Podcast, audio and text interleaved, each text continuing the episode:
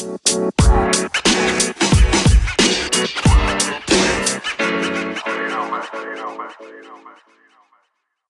got TikTok, PS5 custom plates, Epic Games in Fortnite, and then some Avengers fun. Also, no, no, no, no, backwards compatible PSVR. This is DBN News for 11 2 2020. First is from IGN and written by Matt Kim.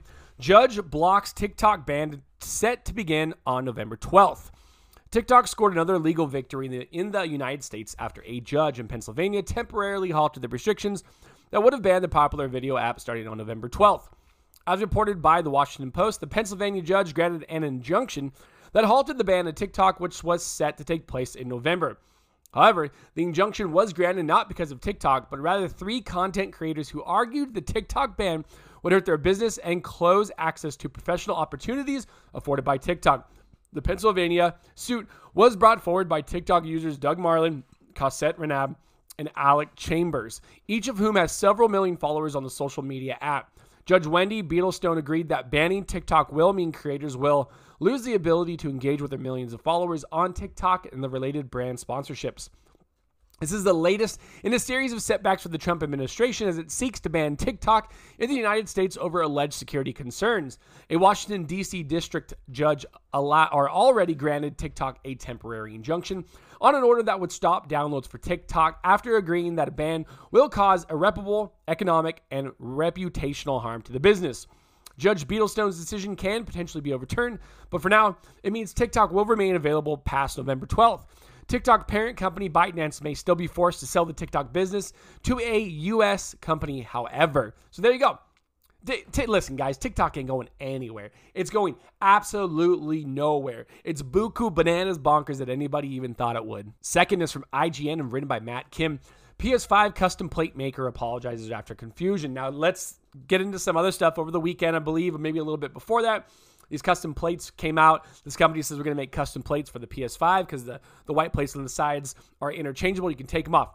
So they say we're going to make these custom plates. Sony didn't like it. There's some legal issues. And now we got a statement. Customize My Plates has now announced that it has canceled all sales of custom created PS5 plates and will not be selling PS5 plates in any capacity due to pressure from Sony. It will now sell vinyl console skins instead. In a statement to IGN, Customize My Plates explained that the decision stems from conversations with Sony's legal team and that trademarks for PS5's removable plates are too complex for a small team to navigate without risk of legal infringement. The move follows the company being forced to change its name from PlateStation5.com to avoid any confusion over it being an official Sony service, after which it promised all orders would be fulfilled. It seems Sony wasn't happy with that compromise. On Twitter, company explained that it would be offering refunds for all in progress orders we've are they contacted Sony for comment. Like, I mean, it was gonna happen quick. I, I get the forwardness and wanting to be on top of that that that niche, that market, but dang, you may have done it just a little too soon there. Third is from IGN and written by Logan Plant. Marvel's Avengers permanently cut some cosmetic prices. Square Enix and Crystal Dynamics have permanently reduced the price of some cosmetic items in Marvel's Avengers. Recently, an in game event in Marvel's Avengers temporarily reduced the price of multiple mi- mi- microtransactions, including epic takedowns, legendary emotes, epic emotes, and rare emotes.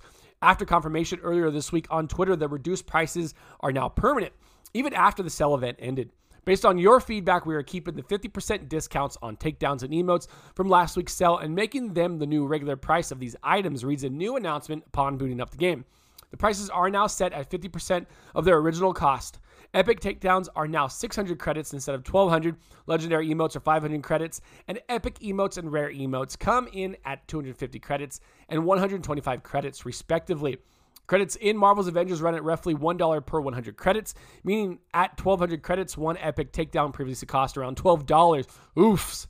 The permanent price reduction brings the price for each epic takedown to around $6. That's still too much. That's a lot of money and it sounds like they are trying to do this to garner as much goodwill as they can because the game is turning into Anthem 3.0. Fourth is from IGN and written by Matt Purslow again. Fortnite Next Gen upgrade will arrive when consoles launch. Epic Games has announced that players can expect from the next generation versions of Fortnite, which naturally includes faster speeds, higher frame rates, and enhanced visuals, and is available from launch of the new consoles. PS5 and Xbox Series X players can expect 4K resolution. 60 frames per second gameplay and dynamic visuals and physics. Grass and trees will respond to explosions, while liquids and smoke have more realistic simulation effects.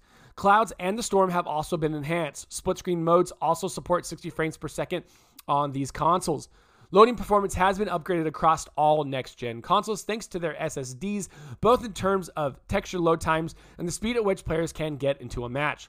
For PS5, Fortnite supports the DualSense controller's haptic feedback features which with vibration and trigger feedback.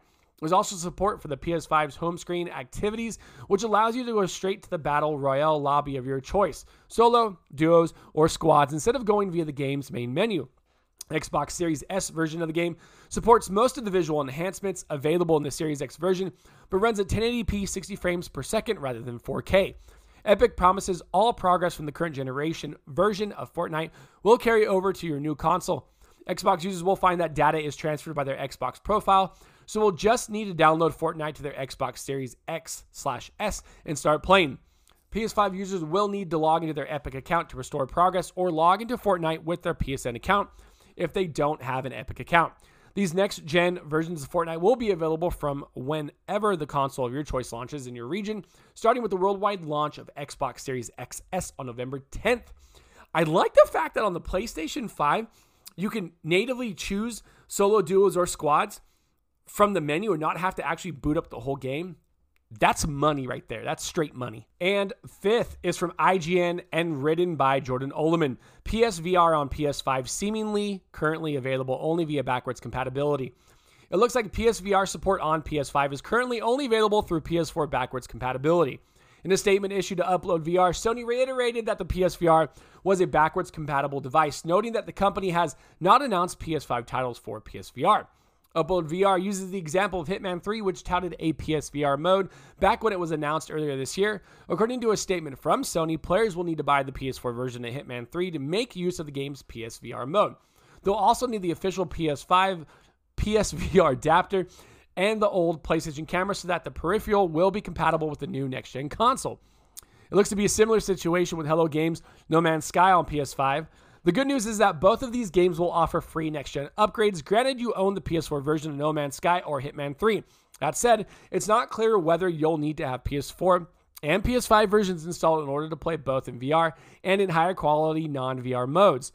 You'll still be able to get access to PSVR experiences on PS5. It just looks like for now the PSVR support won't be native. It will leverage the PS5's backwards compatibility features instead. Sony hasn't announced any official plans for a PSVR 2, or a revision of the PS4 PSVR headset for the PS5. Sony just send it to die like you did the Vita. Just send it out to die like you did the Vita. There's been absolutely no support for how long? Six, seven months? Like, just send it to die. Just say it. Hey, we're done. We're not doing the PSVR.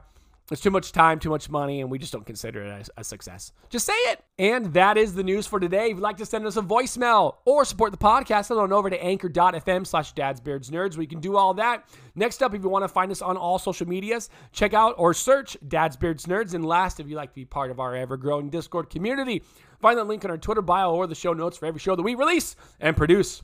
Until next time, I'm Anthony. I look forward to making more content for you.